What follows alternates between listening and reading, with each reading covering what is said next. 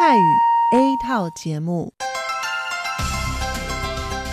以下请您收听由劳动部劳动力发展署委托制播、中央广播电台所制作的泰语节目。รายการต่อไปนี้ได้รับการมอบหมายให้จัดทำโดย กรมพัฒนากำลังแรงงาน กระทรวงแรงงาน ไต้หวันสาธารณรัฐจีน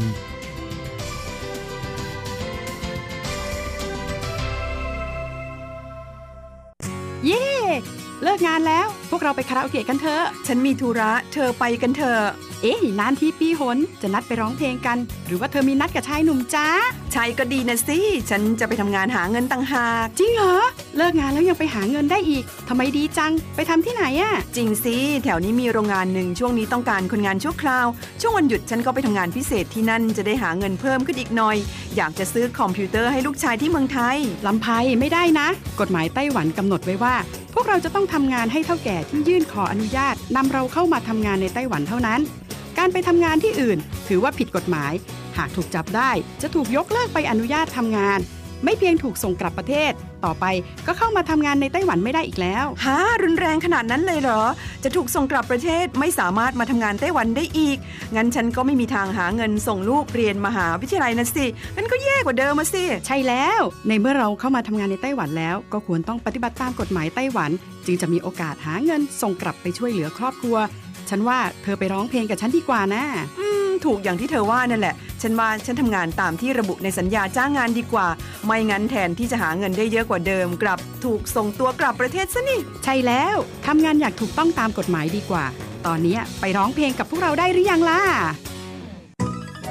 ผู้ช่วยที่ดีของไต้หวันจูงมือกันก้าวไปข้างหน้า กรมพัฒนากำลังแรงงาน ร่วมฝ่าฟันไปพร้อมกับคุณ สนับสนุนโดยกรมพัฒนากำลังแรงงาน กระทรวงแรงงานไต้หวัน วันดี สัปดาห์ที่แล้วเธอไปไหนมาเหรอทำไมไม่เจอเลย ใช่ ฉันกลับเมืองไทยมาเพิ่งกลับมาเมื่อวานก่อนที่เอง แม่ดีจังเลย แต่ทำไมรีบกลับมาเร็วจังล่ะก็ต้องขอบคุณเท่าแก่ฉันละ เท่าแก่ไปทำเรื่องให้ฉันเข้ามาทำงานไต้หวันอีกครั้ง โดยผ่านศูนย์บริการจ้างตรงของรัฐบาลไต้หวัน ฮะ การจ้างตรงคืออะไรเหรอทำยากไหม ไม่ยากเลย เท่าแกบอกว่าสะดวกมาก แล้วก็ไม่ต้องผ่านบริษัทจัดหางาน ไม่เพียงประหยัดค่าในหน้าที่เมืองไทยนะทำให้ฉันเก็บเงินได้เพิ่มขึ้น ช่วยครอบครัวฉันมีชีวิตที่ดีขึ้นด้วย นอกจากนี้ฉันอยู่กับเท่าแกมานาน คุ้นเคยกันดี การเดินเรื่องเข้ามาทำงานในไต้หวัน โดยวิธีการจ้างตรงเนี่ยยังทำให้ฉันได้ทำงานในสถานที่ที่คุ้นเคย ไม่ต้องเสียเวลาปรับตัวให้เข้ากับที่ทำงานใหม่ ท่าแก่ก็ไม่ต้องปวดหัว ว่าจะต้องเริ่มสอนคนใหม่ เป็นผลดีกับทุกฝ่ายเลยล่ะ แม่ดีจริง ๆ ผมเองสัญญาก็ใกล้ครบแล้วนะเนี่ย ต้องรีบกลับไปบอกข่าวดีให้เท่าแก่รู้แล้วล่ะ จะได้ให้เท่าแก่ไปติดต่อที่ศูนย์บริการจ้างตรง เพื่อขอทำเรื่องให้ผมกลับมาทำงานไต้หวันใหม่ โดยวิธีจ้างตรงได้เลยแล้วก็จะต้องไปบอกข่าวนี้กับเพื่อนๆทุกคนให้ได้รู้กันด้วย ใช่ เรื่องดีๆ แบบนี้ต้องบอกต่อ จะได้ไปใช้บริการกันเยอะๆ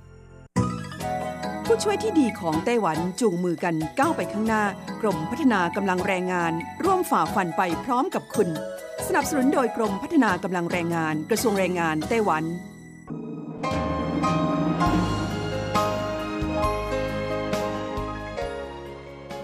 กลับมาฟังขณะนี้ท่านกำลังอยู่กับรายการภาคภาษาไทย Radio Taiwan International หรือ RTI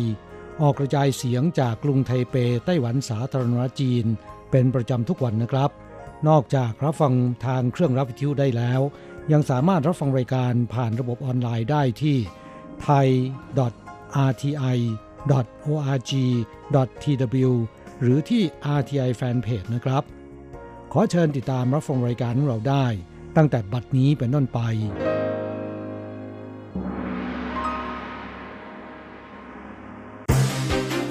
ลำดับแรก ขอเชิญติดตามรับฟัง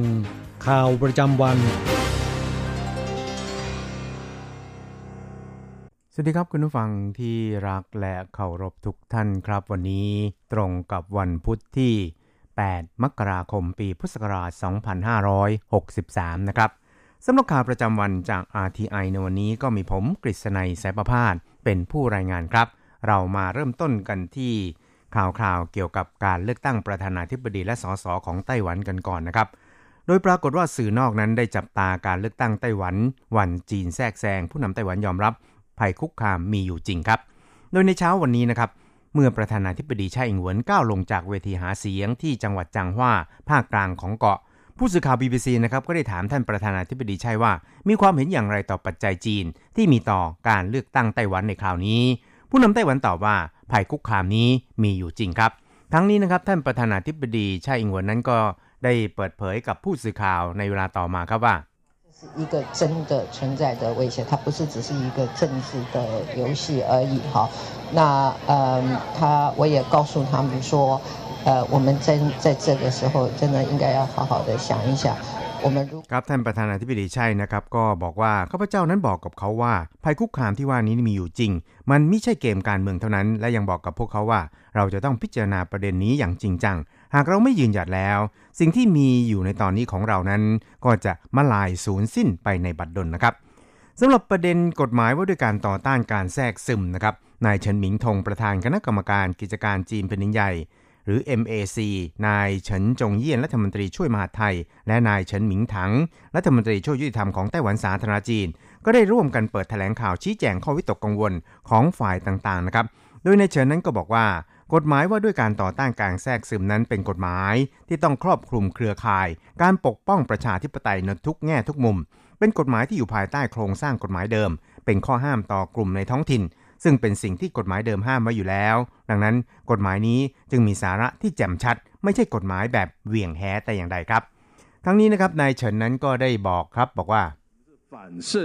透法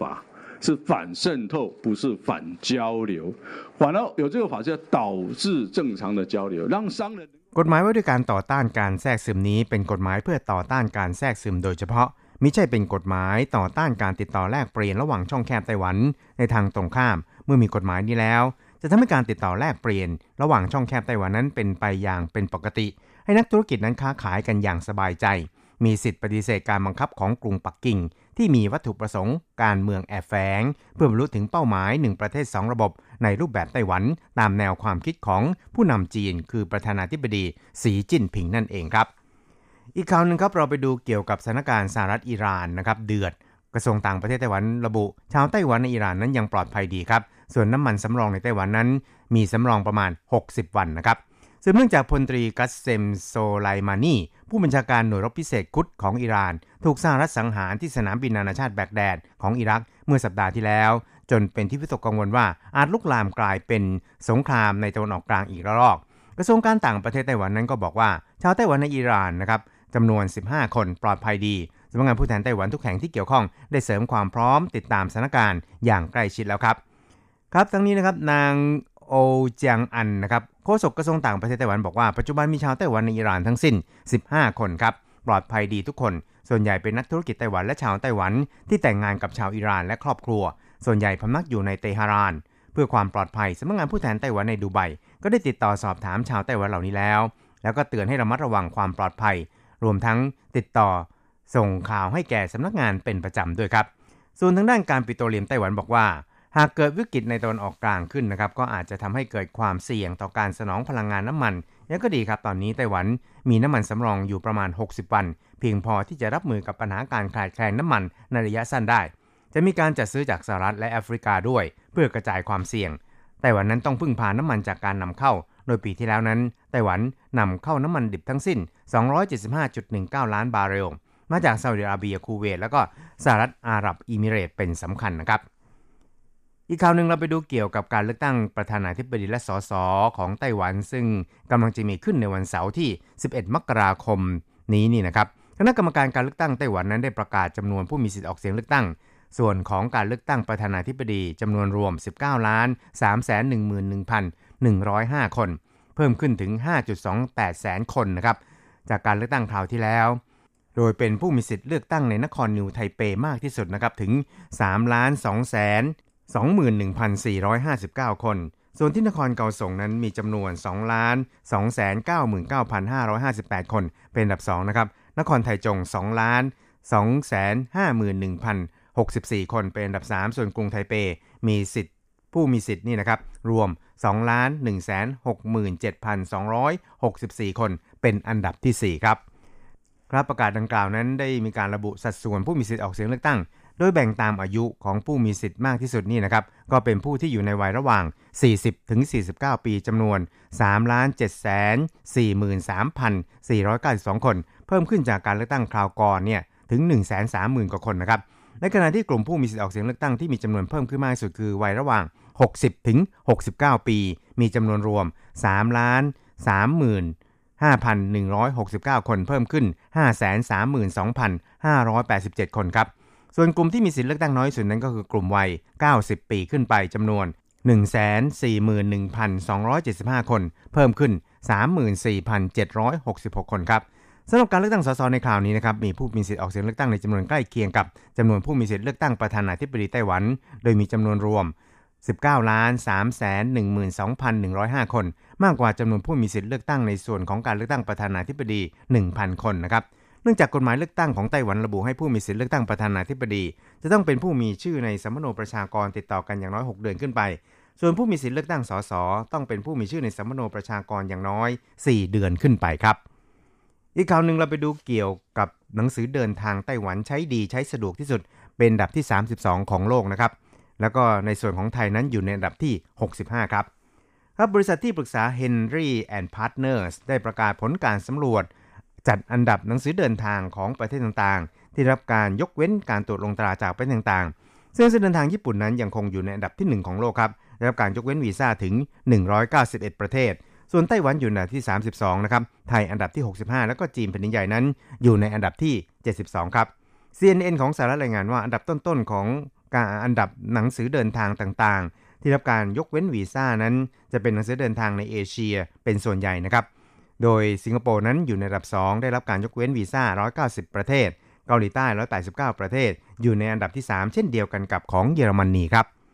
สำหรับในส่วนของหนังสือเดินทางไต้หวันได้รับการยกเว้นวีซ่า 146 ประเทศ อยู่ในอันดับที่ 32 ลดลง 1 อันดับจากไตรมาสที่แล้วครับสำหรับ 10 อันดับแรกที่เหลือนั้นได้แก่อิตาลีและฟินแลนด์อันดับ 4 นะครับ สเปน ลักเซมเบิร์ก และเดนมาร์กอยู่ในอันดับ 5 ส่วนสวีเดน ฝรั่งเศส อยู่ในอันดับที่ 6 ครับ หนังสือเดินทางไทยนั้นได้รับการยกเว้นวีซ่าจาก 78 ประเทศ จัดอยู่ในอันดับที่ 65 ครับ อีกข่าวหนึ่งเราไปดูเกี่ยวกับทางด้านเตือนดื่มเหล้ามากโอกาสอัลไซเมอร์สูงทีเดียวครับ โดยสำนักงานสุขภาพแห่งชาติไต้หวันได้ประกาศเตือนผู้นิยมดื่มสุราเป็นประจำในปริมาณมากเกินไป นอกจากจะมีความเสี่ยงสูง ที่จะป่วยเป็นโรคตับแข็ง โรคกระเพาะเป็นแผลนะครับและโรคหัวใจ รวมทั้งโรคมะเร็งแล้วเนี่ย ก็ยังมีโอกาสสูงที่จะกลายเป็นผู้ป่วยโรคสมองเสื่อม หรือโรคอัลไซเมอร์ด้วย โดยระบุว่าหากดื่มเหล้าในปริมาณที่ค่อนข้างมากในช่วงเวลาสั้นๆนะครับจะทำให้ปริมาณแอลกอฮอล์ในเลือดมีความเข้มข้นขึ้นถึง 0.15%อย่างรวดเร็ว หรือหมายความว่า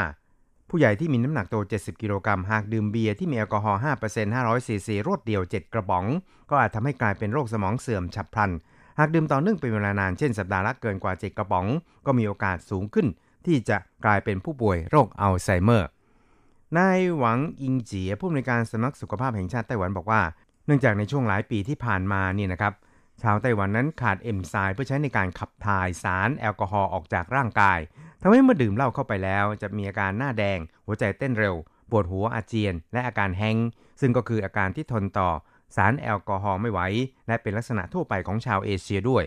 สัดส่วนมีสูงกว่ากลุ่มชนผิวขาวทำให้หากดื่มเหล้ามากเกินไป ก็มีโอกาสเป็นโรคมะเร็งและสมองเสื่อม หรืออัลไซเมอร์สูงกว่าด้วยครับ สุดท้ายครับเราไปดูข่าวเกี่ยวกับทางด้าน เที่ยวอาเซียนสุดฮอตไชน่า EVA แล้วก็ Starlux เสริมจุดบินรับนักท่องเที่ยวนะครับ หากคุณชอบรับประทานอาหารที่มีส่วนผสมของผงกะหรี่นะครับ ก็มาที่นี่ไม่ผิดแน่ China Airlines สายการบินไต้หวันเปิดเที่ยวบินสู่เซบู เที่ยวทะเลของฟิลิปปินส์ในเดือนเมษายนนี้ และเที่ยวบินสู่เชียงใหม่ เยือนดินแดนแห่งวัฒนธรรมวัดวาอาราม และผจญภัยในเขตป่าอันอุดมสมบูรณ์ของประเทศไทยสามสายการบินไต้หวันไชน่า EVA แล้วก็ Starlux นะครับแย่งยึดพื้นที่ในสถานการณ์ที่จีนจำกัดนักท่องเที่ยวมาไต้หวัน สายการบินเหล่านี้ไม่อาจนั่งรอวันตายได้ครับอย่างเส้นทางเซบูที่เดิมมีเพียง EVA Air เท่านั้นนะครับ แต่ตอนนี้ China Airlines ก็ขยับตัวแย่งยึดตลาดบ้าง นอกจากนี้ ดานังของเวียดนาม ก็เป็นอีกจุดที่ร้อนระอุ หลังจากที่สายการบิน EVA บินอยู่เพียงสายการบินเดียวในปีที่ผ่านมา ปีนี้ Starlux ก็ขยับขอแบ่งเค้กก้อนนี้เหมือนกันนะครับ แล้วก็ยังจะสยายปีกแย่งยึดตลาดปีนังของมาเลเซียที่ China Airlinesครองอยู่คนเดียวมานานหลายปีครับ นักเขียนคอลัมน์ท่องเที่ยว 943 บอกว่า ความจริงก็มีชาวต่างชาติจำนวนไม่น้อยที่ไปเปลี่ยนเครื่องในอาเซียน หลายสายการบินก็ต้องการขยายเส้นทางสู่อาเซียน จึงเพิ่มเที่ยวบินในอาเซียนนะครับ ตลาดจีนซบเซาเปลี่ยนมาทำตลาดอาเซียนรับรองดุเดือดเผ็ดมันแน่ทีเดียวครับ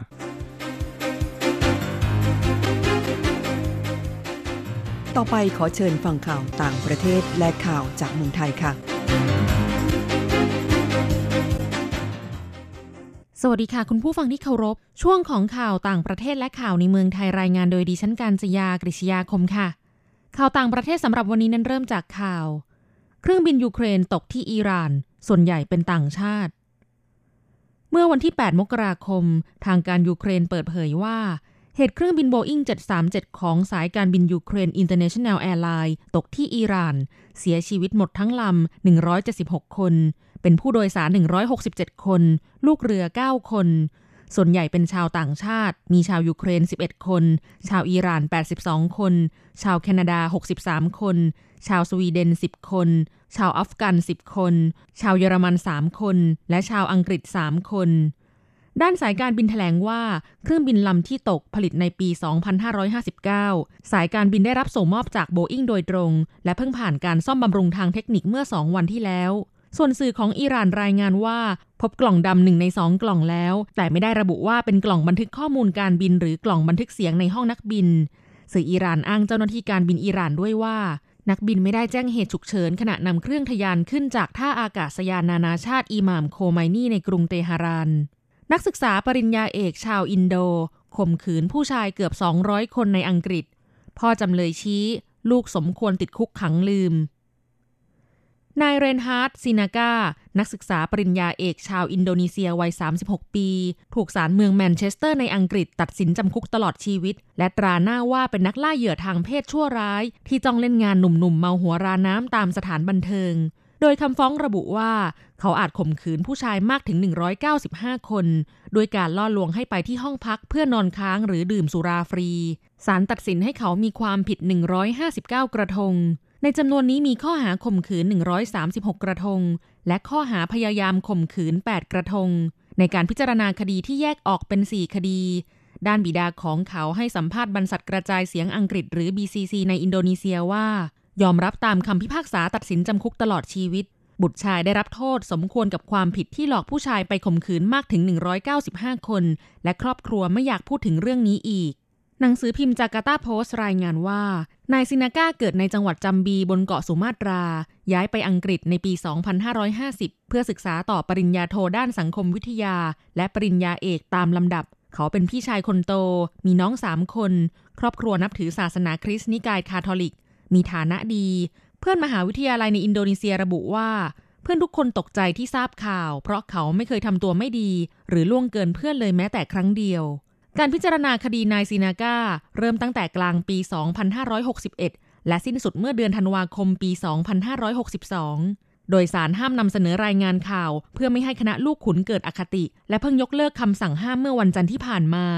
เชื่อว่าเขาใช้ยากล่อมประสาทมอมเหยื่อทำให้เหยื่อไม่รู้สึกตัว และอัดคลิปวิดีโอขณะข่มขืน เขาก่อเหตุมามากมายจนกระทั่งเรื่องแดง เมื่อเหยื่อคนหนึ่งได้สติขณะถูกกระทำทำให้เขาถูกจับกลุ่มในที่สุด ต่อไปขอเชิญคุณผู้ฟังรับฟังข่าวในเมืองไทยค่ะ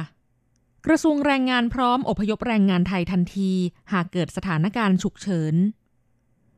หม่อมราชวงศ์จตุมงคลโสนกุล รัฐมนตรีว่าการกระทรวงแรงงาน กล่าวถึงสถานการณ์ความตึงเครียด ระหว่างสหรัฐอเมริกากับอิหร่านและอิรักว่า ได้สั่งการให้อัครราชทูตที่ปรึกษาฝ่ายแรงงาน สำนักงงานซาอุดิอาระเบีย กรุงริยาดซึ่งเป็นเขตพื้นที่รับผิดชอบดูแลแรงงานไทยในประเทศอิรัก และอัครราชทูตที่ปรึกษาฝ่ายแรงงานประจำสถานเอกอัครราชทูตณกรุงอาบูดาบี สหรัฐอาหรับเอมิเรตส์ซึ่งเป็นเขตพื้นที่รับผิดชอบดูแลแรงงานไทยในประเทศอิหร่าน ช่วยเหลือแรงงานและแจ้งช่องทางการติดต่ออย่างเป็นทางการ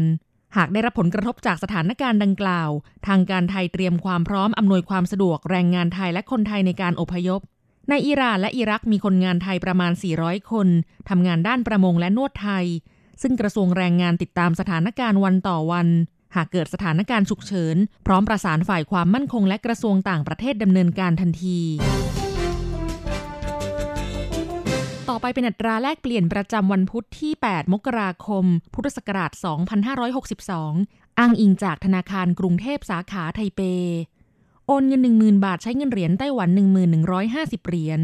แลกซื้อเงินสด 10,000 บาทใช้เงินเหรียญไต้หวัน 1500 เหรียญ 1 ดอลลาร์สหรัฐใช้เงินเหรียญไต้หวัน 30.30 เหรียญแลกซื้อค่ะ คุณผู้ฟังคะนั่นเป็นช่วงของข่าวต่างประเทศและข่าวในเมืองไทย รายงานโดยดิฉันการจยากริชยาคมค่ะ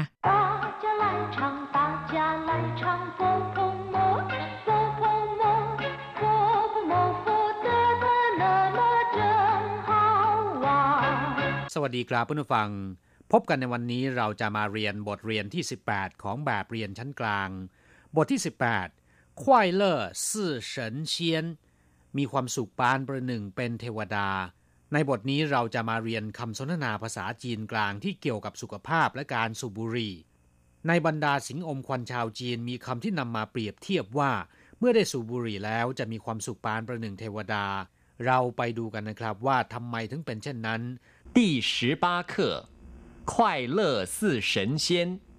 饭后一根烟，快乐似神仙。我不同意，抽烟对健康不好。现在很多地方都禁止抽烟。太好了，我们就不必吸二手烟了。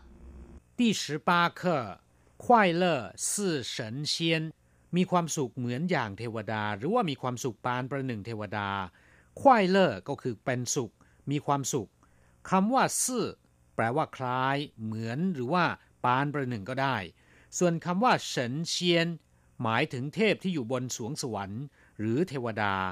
ฟันเฮายี่เกินเยีนควายเล่อซื่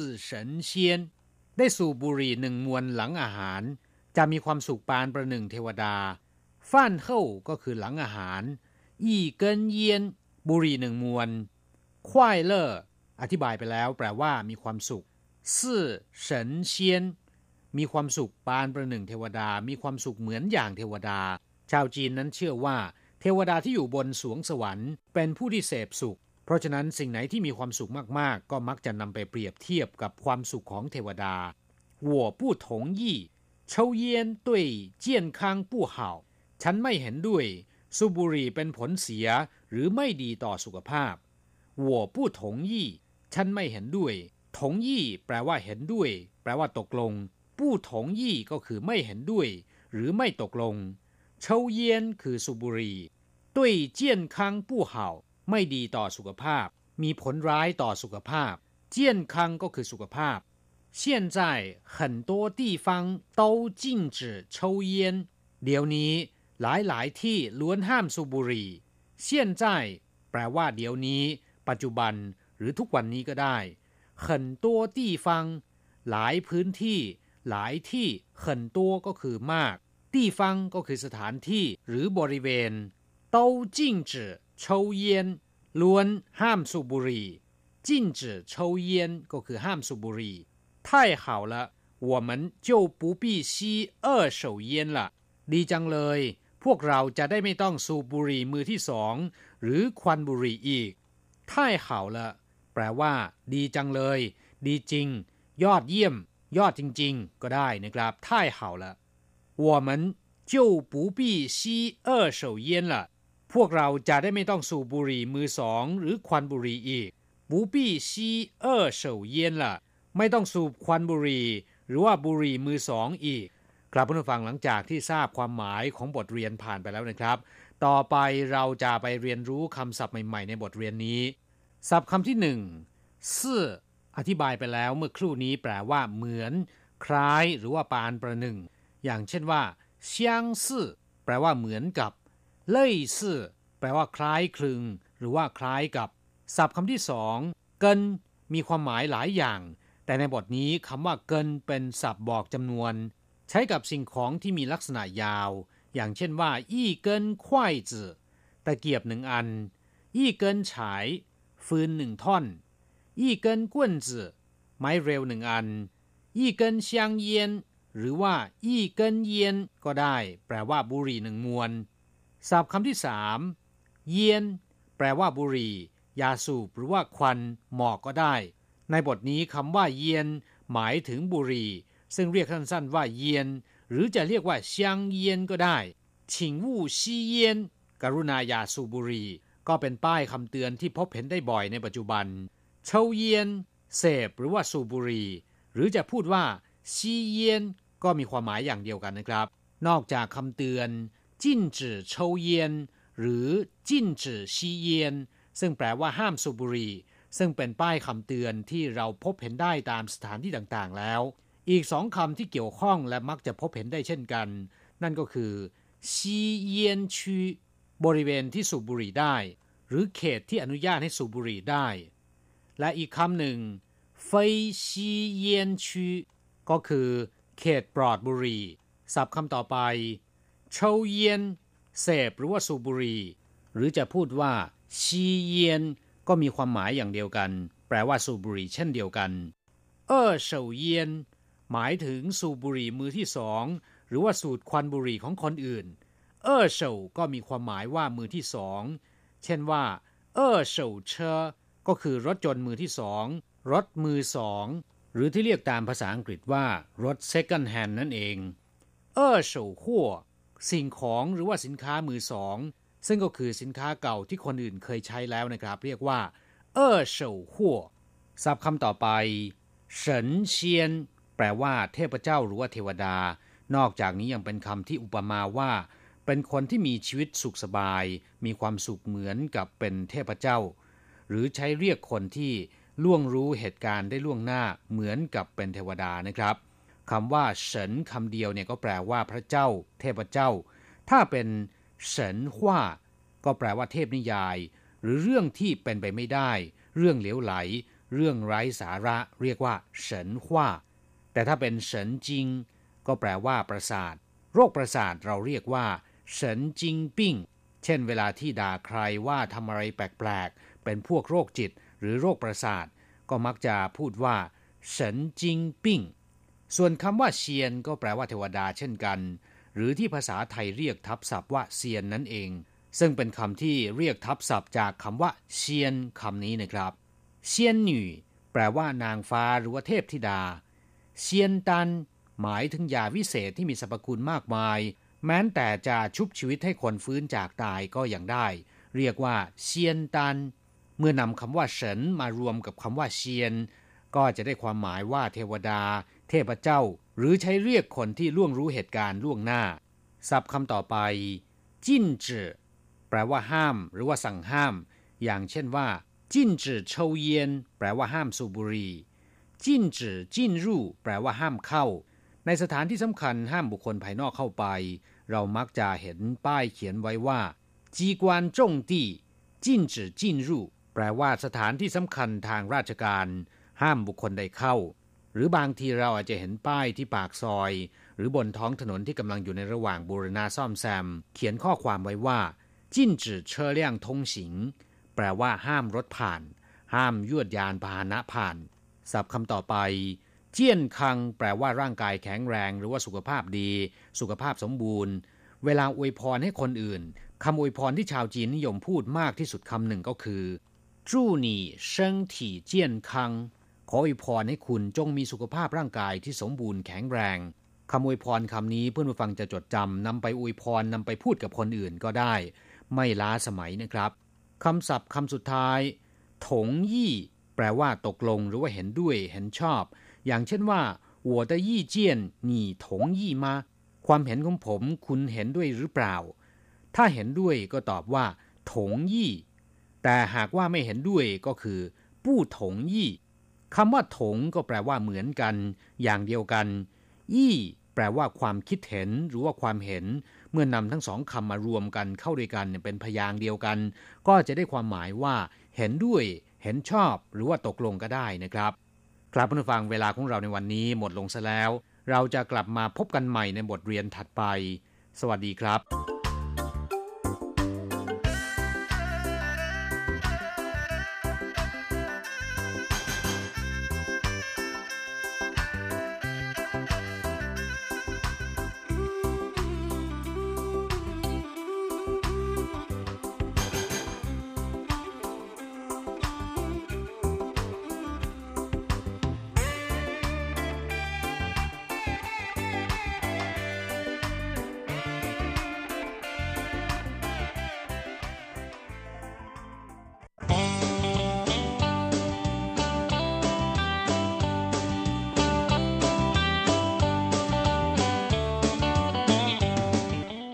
ผู้ฟังขณะนี้ท่านกำลังอยู่กับรายการภาคภาษาไทย RTI เอเชียสัมพันธ์ลำดับต่อไปขอเชิญท่านมาร่วมให้กำลังใจแด่เพื่อนแรงงานไทยที่ประสบปัญหาและความเดือดร้อน ในช่วงไขปัญหาแรงงาน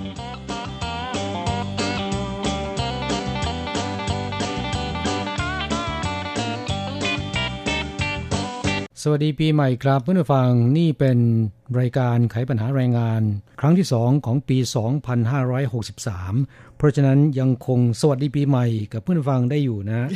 ยังถือว่าอยู่ในช่วงปีใหม่นะคะยังอยู่ในช่วงปีใหม่เนี่ยก็ควรจะนำเอามาตรการใหม่ๆนะคะที่จะเริ่มใช้ตั้งแต่ปี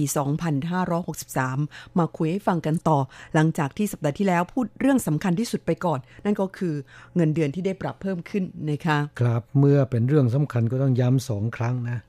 ที่ไต้หวันเขาต้องบอกว่าย้ำสามครั้งสองครั้งพอเดี๋ยวเพื่อนผู้ฟังจะเบื่อนะครับ ตั้งแต่หนึ่งมกราคมปีนี้เป็นต้นไปค่าจ้างขั้นต่ำเนี่ยปรับสูงขึ้น 3.03เปอร์เซ็นต์นะครับ จาก 23,100 เหรียญของเมื่อปีที่แล้วเนี่ย ก็จะปรับเป็น 23,800 เหรียญ ได้เพิ่มขึ้นเดือนละ 700 เหรียญ คิดเป็นรายวันนะครับก็จะปรับขึ้นจากปีที่แล้วเนี่ยวันละ 770 เหรียญ ปีนี้เป็น 794 เหรียญนะครับ คิดเป็นรายชั่วโมง เมื่อปีที่แล้ว 96.25 เหรียญ ปีนี้ก็จะได้ 99.2 เหรียญ ค่ะ และที่สำคัญอีกประการหนึ่งก็คือเงินค่า OT เนี่ยจะได้เท่าไหร่นะคะ โดย OT นั้นเพื่อนฟังที่ทำงานกันอยู่ในไต้หวันมากกว่า 1 ปีขึ้นไป น่าจะรู้ดีว่าเขามีการแบ่งด้วยนะคะ อย่างเช่น OT วันทำงานปกติ 2 ชั่วโมงแรกเนี่ยอตอนนี้จะได้ขึ้นมาเพิ่มเป็นชั่วโมงละ 132 เหรียญแล้วนะคะ และชั่วโมงที่ 3 ถึงชั่วโมงที่ 4 ก็จะได้เพิ่มขึ้นมาเป็นชั่วโมงละ 166 เหรียญค่ะ ครับนั่นเป็นค่าทำงานล่วงเวลาหรือ OT ในวันปกตินะครับ แต่ในไต้หวันนั้นทุก ๆ 7 วันจะมี 2 วันที่เป็นวันหยุดนะครับสองวันที่เป็นวันหยุดนี้มีหนึ่งวันเป็นวันหยุดที่ทำโอทีไม่ได้ อีกวันหนึ่งเป็นวันหยุดที่อนุญาตให้ทำโอทีได้ ในภาษาจีนเรียกสั้นๆว่า一例一休 นะครับ อันไหนคือ 例 อันไหนคือ 休 ครับ 例 ก็คือทำโอทีไม่ได้นะค่ะซิว คือวันหยุดที่ทำโอทีได้นะค่ะ ส่วน 一例 ก็คือวันหยุดประจำสัปดาห์ ซึ่งโดยทั่วไปห้ามทำโอทีนะคะครับยกเว้นแต่กรณีที่เกิดภัยธรรมชาติหรือเหตุการณ์ฉุกเฉินเท่านั้นนะครับ วันหยุดพักผ่อนที่ทำงานล่วงเวลาหรือทำโอทีได้เนี่ยนายจ้างต้องจ่ายค่าทำงานล่วงเวลาหรือค่าโอทีเพิ่มจากค่าจ้างที่ได้รับตามปกติ ใน 2 ชั่วโมงแรกนะครับ เพิ่มให้ชั่วโมงละ 1.33 เท่า หรือชั่วโมงละ 132 เหรียญไต้หวันนะครับ ซึ่งส่วนนี้จะเหมือนกับค่าทำงานล่วงเวลาหรือค่าโอทีในวันปกติ แต่จุดหนึ่งที่จะแตกต่างกัน นั่นก็คือโอทีในวันปกติเนี่ยนะครับเขาจะกำหนดไว้เป็น 2 ชั่วโมงแรก 2 ชั่วโมงหลังเท่านั้นนะครับ หลังจากชั่วโมงที่ 4 ไปแล้วเนี่ยไม่มีการกำหนดหรือไม่มีการคุ้มครอง แต่สำหรับการทำงานล่วงเวลาหรือทำโอทีในวันหยุดพักผ่อนที่ทำโอทีได้เนี่ยจะให้คิดจากชั่วโมงที่ 3 เป็นต้นไป คูณด้วย 1.66 เท่านะครับถึงชั่วโมงที่ 8 นะ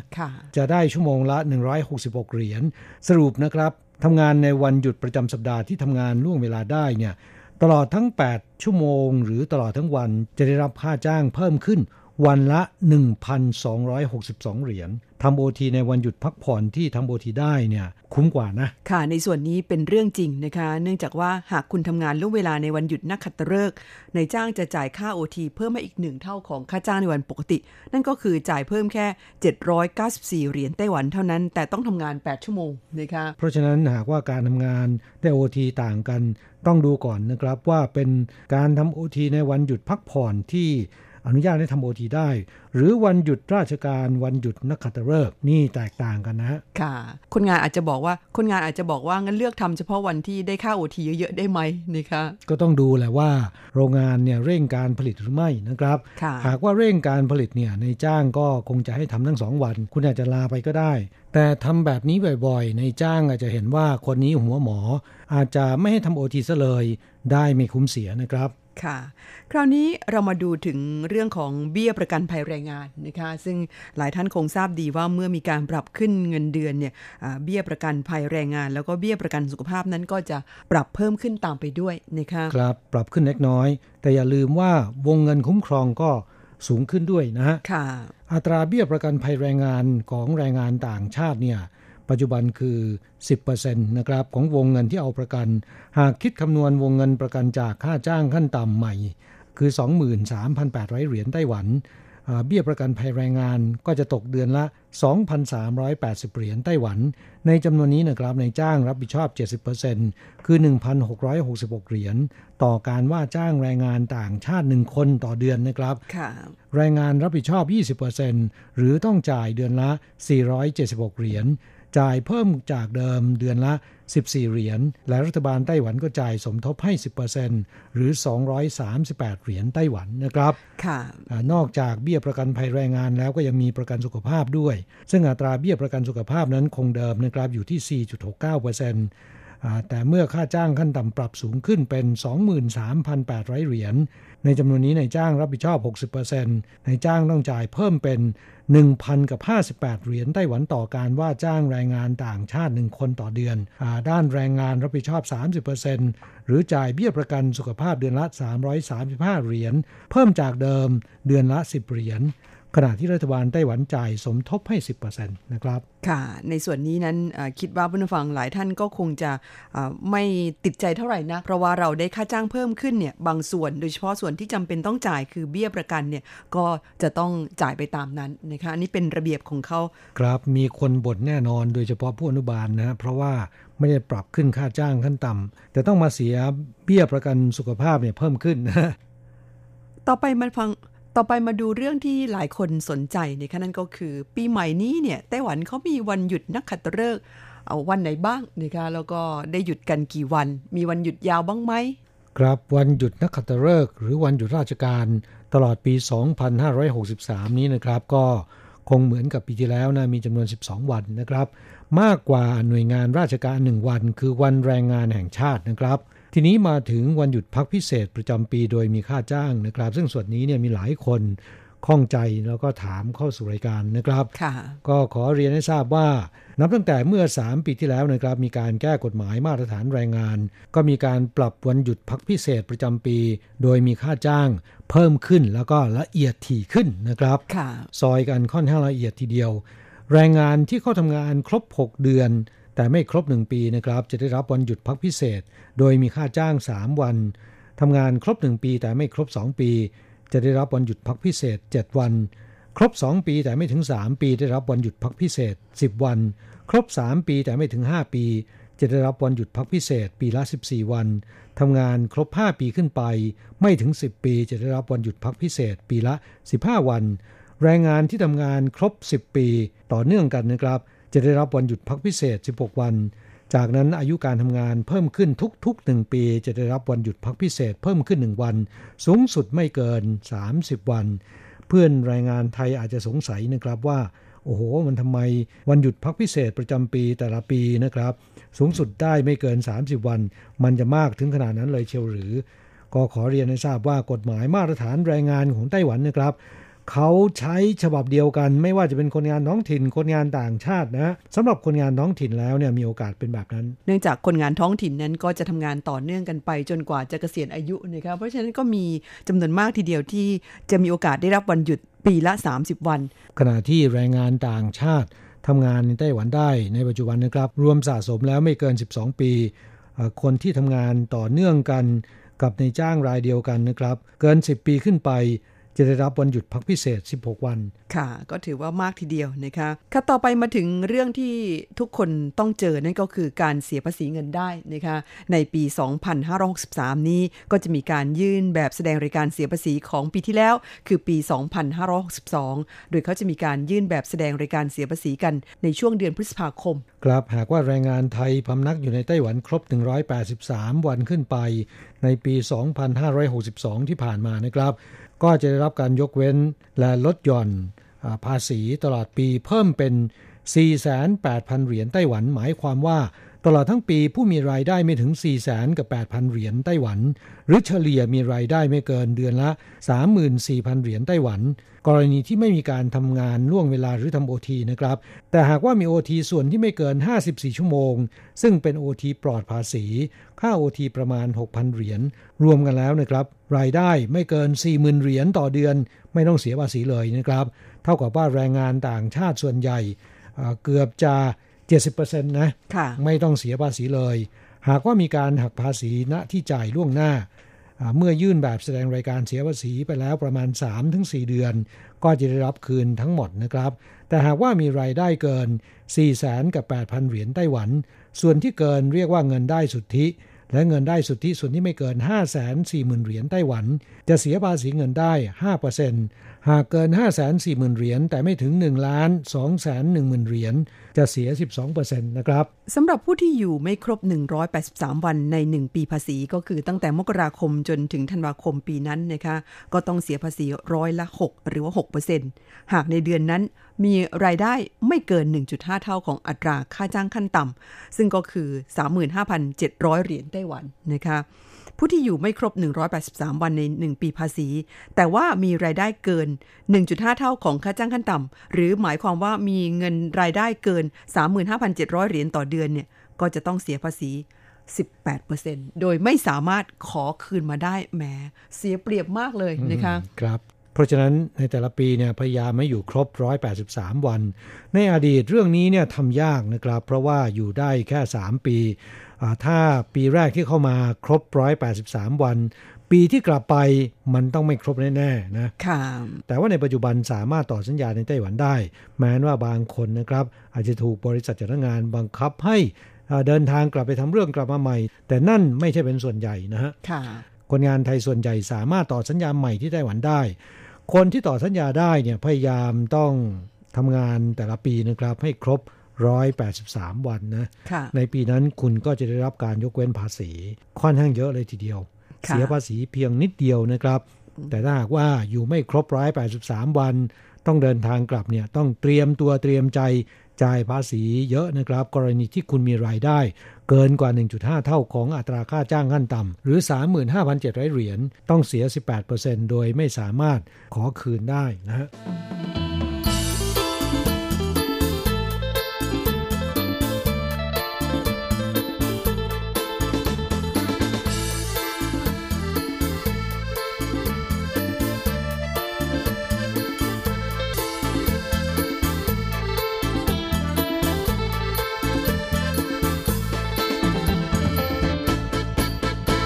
ครับปีใหม่นี้มีอีกเรื่องหนึ่งที่อยากจะนำมาประชาสัมพันธ์และเตือนเพื่อนแรงงานไทย นั่นก็คือผู้ที่เดินทางเข้าออกไต้หวันนะครับ อย่านำเอาผลิตภัณฑ์เนื้อสัตว์ โดยเฉพาะเนื้อหมูเข้าสู่ไต้หวันทำผิดซ้ำเนี่ยนะครับ ปรับสูงสุด 1 ล้านเหรียญไต้หวัน ไม่มีเงินเสียค่าปรับ เขาห้ามเข้าสู่ไต้หวันเลยนะค่ะและครั้งแรกก็ปรับสูงถึง 2 0 0แสนเหรียญนนะคะปัจจุบันนี้ไต้หวันให้ความสำคัญเกี่ยวกับเรื่องนี้มาก และยิ่งใกล้จะถึงช่วงตรุษจีนเนี่ยก็จะมีการกวดขัน มีการตรวจสอบกันอย่างเข้มงวดนะคะยิ่งเดินทางมาจากเมืองไทยเดี๋ยวนี้เขาก็ตรวจร้อยเปอร์เซ็นต์แล้วนะคะคือกระเป๋าสัมภาระเนี่ย ตรวจเอ็กซเรย์กันร้อยเปอร์เซ็นต์กระเป๋าถือที่ถือขึ้นเครื่องเนี่ยก็มีการตรวจกันร้อยเปอร์เซ็นต์เหมือนกัน พอลงจากเครื่องบินเข้าสู่อาคารสนามบิน ก่อนจะไปถึงด่านตรวจหนังสือเดินทางเนี่ยก็จะมีช่องเอ็กซเรย์กระเป๋าถือนะคะตรวจกันร้อยเปอร์เซ็นต์เพราะฉะนั้นอย่าคิดว่าสมัยก่อนเนี่ยหลบหลบแอบถือขึ้นเครื่องเข้ามาก็เข้ามาได้ไม่เห็นเป็นไร เดี๋ยวนี้ไม่ได้แล้วนะคะ กราบนอกจากเครื่องเอ็กซเรย์แล้วเนี่ย ยังมีน้องหมาคอยทำหน้าที่ดมอย่างเข้มงวดนะฮะค่ะ แล้วก็ฝึกกันมาอย่างดีนะคะ พร้อมกันนี้ทางการก็ได้มีการฝากเตือนมาว่า ช่วงก่อนตรุษจีนนี้จะมีการตรวจอย่างเข้มงวดมากถึงมากที่สุดนะคะ เพราะในช่วงปลายปีคืออช่วงคริสต์มาสเนี่ยนะคะ ปรากฏว่าทางการเขามีการสุ่มตรวจนะคะอาหารกระป๋องที่นำเข้าจากต่างประเทศโดยเฉพาะจากประเทศที่เป็นเขตระบาดของโรคอหิวาแอฟริกา คือเมื่อก่อนเนี่ยถือเข้ามานี่ไม่ได้ แต่อาหารกระป๋องอซึ่งเป็นผลิตภัณฑ์ของเนื้อทั้งหลายแหล่เนี่ยนะคะเขาเชื่อว่าถ้าเป็นอาหารกระป๋องซึ่งผ่านการฆ่าเชื้อด้วยความร้อนและแรงอัดที่สูงเนี่ยน่าจะทำลายหรือว่าฆ่าเชื้อ ASF ซึ่งเป็นเชื้ออหิวาแอฟริกาในสุกร ได้อย่างแน่นอนนะคะผลปรากฏว่าพอไปตรวจพบว่านะคะตับหมูบดกระป๋องจากประเทศเวียดนาม มีเชื้ออหิวาแอฟริกาในสุกรถามตรงๆว่าคุณเคยกินไหมเนี่ยดิฉันเคยทาน เพราะชอบทานอาหารเวียดนามนะคะ ก็อร่อยดีเหมือนกันเขาเอามาาทาพวกขนมปังฝรั่งเศสนะคะ ก็ทานได้อร่อยนะคะคุณแล้วก็คนเวียดนามเนี่ยก็ชอบทานกันมากด้วย แต่เมื่อทางการเขาสุ่มตรวจแล้วก็พบว่าเจ้าตับหมูบดกระป๋องเนี่ยมีเชื้อ ASF ตอนนี้ก็ห้ามขาย เอาลงจากชั้นวางขายหมดแล้วนะคะและต่อไปเนี่ยผลิตภัณฑ์เนื้อทุกชนิดจากประเทศเวียดนามก็ห้ามนำเข้านะคะ ครับคุณเลยอดเลยใช่ไหมอดเลย เพราะฉะนั้นจึงมีการตรวจเข้ม โดยเฉพาะอย่างยิ่งช่วงใกล้ตรุษจีน ซึ่งก็เป็นช่วงที่ผู้โดยสารที่เดินทางเข้าออกกันค่อนข้างเยอะเนี่ยมักจะนำเอาของที่ระลึกของขวัญของฝากของกิน ติดไม้ติดมือเข้ามาด้วย ก็ต้องระมัดระวัง เพราะว่าจะมีการตรวจเข้มเป็นพิเศษ ค่ะ เห็นบอกว่าบรรดาสาวเวียดนาม หรือแม้แต่สาวจีนนะคะที่เดินทางกลับบ้านในช่วงก่อนตรุษจีน หรือว่ามีญาติเดินทางเข้าสู่ไต้หวันเนี่ยก็มักจะบอกให้พกพาอาหารจาก บ้านเกิดนะคะเข้ามาด้วย อย่างเมืองจีนเนี่ยเขาบอกว่าพวกหมูแฮม หรือว่ากุนเชียงของเมืองจีนเนี่ยบางมณฑลก็ทำได้อร่อยจริงๆนะคะอย่างคนจีนจากมณฑลต่างๆ ที่มาอยู่ในไต้หวันนานแล้วเนี่ยเห็นบอกว่าแม้คิดถึงรสชาติของบ้านเกิด ใครเข้ามาในช่วงตรุษจีนเนี่ยก็มักจะให้มีการถือติดไม้ติดมือมาฝากกัน อันนี้เป็นที่นิยมอย่างสาวเวียดนามก็เหมือนกันนะคะเห็นเขาบอกว่า นิยมที่จะถือพวกอาหารจากประเทศบ้านเกิดเนี่ยเข้ามาโดยเฉพาะอย่างยิ่งพวกผลิตภัณฑ์เนื้อทั้งหลายแหละครับ คนไทยก็ต้องเป็นแหนม หมูยอ หมูหยองแหมแล้วก็แคบหมูนะฮะโอ้ยดิฉันแล้วก็ชอบเหมือนกันนะคะเพียงแต่ว่าตอนนี้นี่ก็เอาเข้ามาไม่ได้แล้วนะคะก็ห้ามเด็ดค่ะถ้าหากว่าคุณบังเอิญว่ามันลืมถือติดไม้ติดมือมาเนี่ย ให้ทิ้งไว้บนเครื่องเลยนะคะไม่ต้องนำลงมา ทิ้งไว้บนเครื่องได้ ครับ หรือว่าลงเครื่องแล้วเนี่ยก่อนจะผ่านด่านนะครับ จะมีถังขนาดใหญ่สำหรับทิ้งสัมภาระต่างๆ ที่ไม่ถูกต้องตามระเบียบกฎหมายนะครับ ก็ต้องทิ้งลงก่อน ไม่ใช่ว่ามาโดนตรวจพบแล้ว จึงบอกว่าจะนำไปทิ้งไม่ได้นะฮะไม่ได้นะคะทางที่ดีแล้วทิ้งก่อนอถ้าให้ดีที่สุดก็คือ อย่าถือมาเป็นอันขาดนะคะ ฝากเตือนเพื่อนฟังไว้ณที่นี้ค่ะ ครับช่วงนี้เราจะมาฟังเพลงคลายเครียดสักหนึ่งเพลงนะครับ อากาศหนาวๆเช่นนี้ มาฟังเพลงขอใจกันหนาวจากตายอรไทย มอบแด่เพื่อนฟังทุกๆทท่านครับ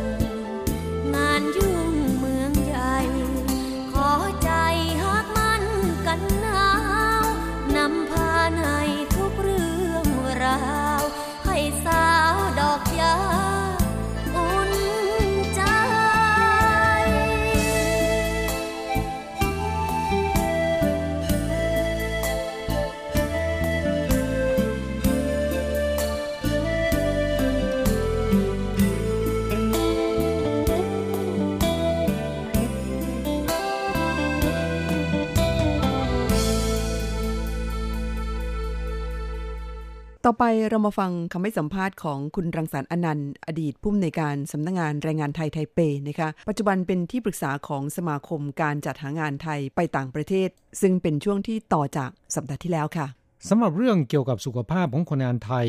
โดยที่คนงานไทยมีอายุโดยเฉลี่ยแล้ว ค่อนข้างจะสูงนะมักจะไม่ค่อยใส่ใจดูแลสุขภาพของตัวเองทานอาหารรสจัดส่งผลให้มีแรงงานไทยจำนวนหนึ่งเนี่ย มีอาการเป็นโรคเรื้อรังโดยไม่รู้ตัว อย่างเช่นว่าโรคความดันโลหิตสูง โรคหัวใจเบาหวานพวกนี้เป็นต้น แต่ที่พบเห็นมากสุดคือโรคความดันโลหิตสูงนะฮะประกอบกับคนงานไทยบางคนเนี่ยชอบอาบน้ำในช่วงเช้า ซึ่งช่วงหน้าหนาวเนี่ยอากาศเปลี่ยนแปลงนะครับ ต่อเมื่อมีอาการแสดงออกมาแล้วนะครับ มักจะหมดสติ แล้วก็เส้นเลือดฝอยในสมองแตกก็ทำให้ต้องกลายเป็นอัมพาต ต้องไปรักษาในโรงพยาบาล เสียชีวิตด้วยโรคนี้ก็มากมายหลายคน ขณะนี้ยังอยู่ในโรงพยาบาลในไต้หวันอีกจำนวนหนึ่งนะครับ สภาพการเช่นนี้เนี่ยคุณดังสรรคิดว่าน่าจะป้องกันอย่างไร หรือว่าควรจะเรียกร้องให้คนงานไทย ให้ความห่วงใยกับสุขภาพของตัวเองบ้างนะเรื่องการทานอาหารเนี่ยอย่างอาหารที่คนไต้หวันก็ทานกันหนึ่งก็คือรสจืดไม่เค็ม ครับรถไม่จัดนะเหล่านี้เป็นเรื่องที่ถูกต้อง เพราะว่าผมเคยเจอหมอหลายคน อ่านในเรื่องของเอกสารเกี่ยวกับสุขภาพ เจอมาบ้างก็คือ ส่วนใหญ่หมอทุกคนก็คือก็จะบอกว่าพยายามอย่าทานอาหารที่มีรสจัดรสเค็ม อืมครับพวกพวกนี้เนี่ยมันก็จะมีผลที่กระทบต่อเรื่องของสุขภาพก็คือเรื่องของความดัน เรื่องของไตเรื่องของตับ เพราะฉะนั้นก็คือเราจะสังเกตนะแรงงานไทยเนี่ย หลาย ๆ คนก็จะมีปัญหาเรื่องของสุขภาพนะอย่างอย่างที่คุณอโศกพูดถึงเนี่ยดังนั้นต้องต้องระมัดระวังในเรื่องอาหารการกินโดยเฉพาะเรื่องอาหารที่ดิบๆอะไรพวกนี้ต้องระมัดระวัง เพราะมันอาจจะมีพยาธิมีอะไรปะปนเข้าไปอยู่ในนั้น มีข้อเสนอนะฮะว่าบริษัทจ้างงานไทยเนี่ยขณะที่จะส่งคนงานให้กับในจ้างไต้หวัน น่าจะมีการเสนอให้บริษัทจ้างงานไต้หวัน หรือว่าทางนายจ้างนะครับ ที่ว่าจ้างคนงานไทย ซื้อเครื่องวัดความดันไว้ที่โรงงานเพื่อให้คนงานไปใช้เป็นประจำ เป็นการฝึกนิสัยในการที่จะดูแลสุขภาพของตัวเอง ผมคิดว่าก็น่าจะเป็นทางหนึ่งที่จะทำให้คนงานไทยเนี่ยผมว่าดีครับผมว่าดี เพราะว่าอย่างผมเนี่ยที่บ้านผมก็ซื้อผมก็วัดอยู่เรื่อยๆเหมือนกันครับ นะเราก็ต้องมาสังเกตดูว่าความดันเราเป็นยังไง เพราะอีกอย่างก็แม่ผมอายุเยอะก็แม่วัดทุกวันกันอันนี้ก็เป็นส่วนหนึ่ง ก็ก็เป็นข้อเสนอที่ดีครับผมว่าโรงงานใหญ่ ๆ ควรจะมี เพราะว่าเครื่องหนึ่งเครื่องหนึ่งก็ไม่กี่บาท ใช่ไหมใช่ครับ เครื่องก็ไม่มีบาทแต่ว่ามันมีประโยชน์ ถ้าว่าทุกอย่างเนี่ยเรารู้ตัวก่อน ครับแล้วเราก็สามารถที่จะป้องกันนะป้องกันได้ ครับถ้ามีการวัดเนี่ยก็จะทำให้คนงานเนี่ยเขาใส่ใจสุขภาพของตัวเองมากขึ้น เอ๊ะตอนนี้ความดันสูงนะฮะเพราะฉะนั้นอาหารการกินควรที่จะระมัดระวังมากขึ้นใช่ใช่เพราะว่าคนงานไทยที่เจออยู่ในปัจจุบันนอนอยู่ในโรงพยาบาลในไต้หวันนะครับ ส่วนใหญ่โรคความดันโลหิตสูงเนี่ยโอ้โหพุ่งปรี๊ดเลยนะฮะสูงมาก โรคความดันเนี่ยนะครับ ปกติแล้วเป็นภัยเงียบนะ ถ้าเกิดว่าเส้นเลือดฝอยในสมองแตกเนี่ย เมื่อนั้นก็จะกลายเป็นอัมพาต ตอนนั้นสายไปแล้วนะครับอนอกจากเรื่องของยาเสพติดเรื่องของสุขภาพแล้วเนี่ยปัญหาการเดินทางกลับก่อนสัญญาเนี่ยนะครับ ยังมีเยอะไหม คือทุกวันนี้เนี่ยผมก็ได้รับการสะท้อนปัญหาเหล่านี้เนี่ยจากนายจ้างจำนวนหลายรายเหมือนกัน โดยเฉพาะอย่างยิ่งโรงงานใหญ่ๆนะโรงงานใหญ่ ๆ ที่มีแรงงานไทยอยู่มีแรงงานอินโดมีแรงงานเวียดนามนายจ้างก็สะท้อนมาว่าเอ๊ะทำไมคนงานไทยเนี่ย เลิกสัญญาขอกลับก่อนกำหนด เยอะมากถ้าเทียบเปอร์เซ็นต์ก็คือเยอะกว่าชาติอื่น บางคนทำเจ็ดแปดเดือนสิบเดือนปีหนึ่งอย่างเงี้ยปีกว่าไม่เอาละขอกลับ ทั้งทั้งที่โรงงานก็มีสวัสดิการมาตรฐานนะฮะใช่ลองคิดดูบางโรงเนี่ย ได้เดือนสี่ห้าหมื่นก็มีนะครับสี่ห้าหมื่นทำไม่กี่เดือนก็กลับละมีสาเหตุมาจากอะไรฮะคิดว่ามีสาเหตุมาจากอะไร คือสาเหตุผมก็คือ คือบางคนเนี่ยคิดว่าพอแล้วมีเงินเหลือพอสมควรก็อยากจะกลับเมืองไทยนะส่วนหนึ่งก็คือก็คือความอดทนเนี่ยมันไม่ได้เหมือนกับคนรุ่นก่อนครับนะสมัยก่อนเขาเขาขยันก็คือขยันประหยัดแล้วก็อดทนนะคือเก็บเงินทำยังไงคิดถึงว่าครอบครัวตัวเองเนี่ยจะต้อง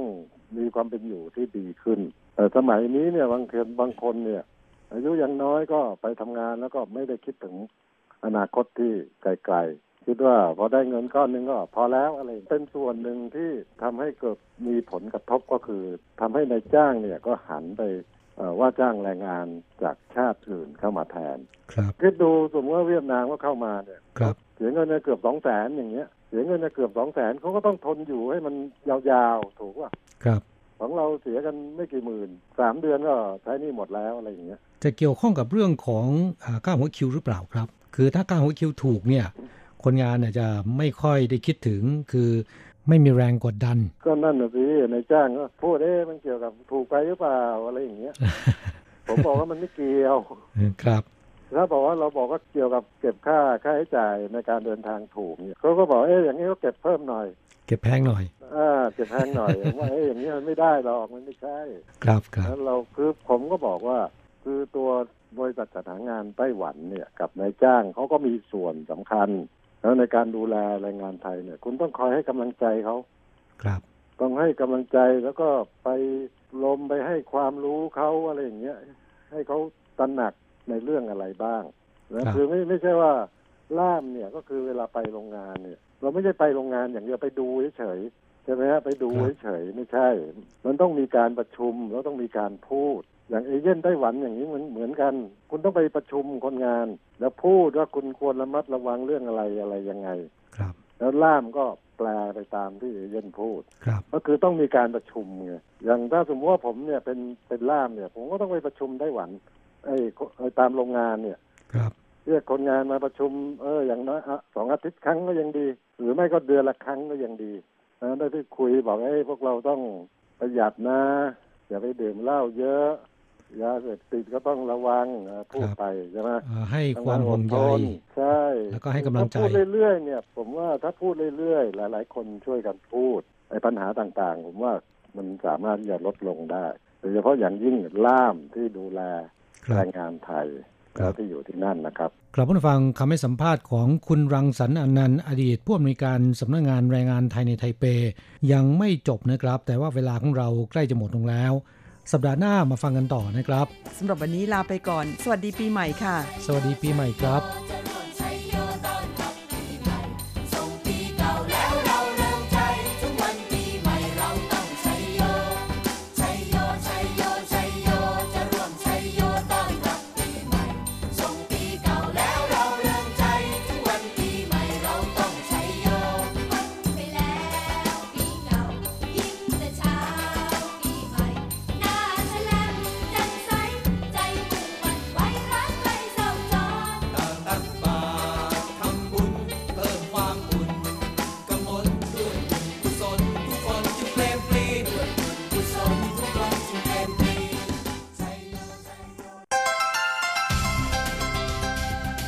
以上节目是由劳动部劳动力发展署委托制播，中央广播电台制作的泰语节目。 ที่ท่านรับฟังจบลงไปแล้วนั้นเป็นรายการที่ได้รับมอบหมายให้จัดทำโดย กรมพัฒนากำลังแรงงาน กระทรวงแรงงาน ไต้หวันสาธารณรัฐจีน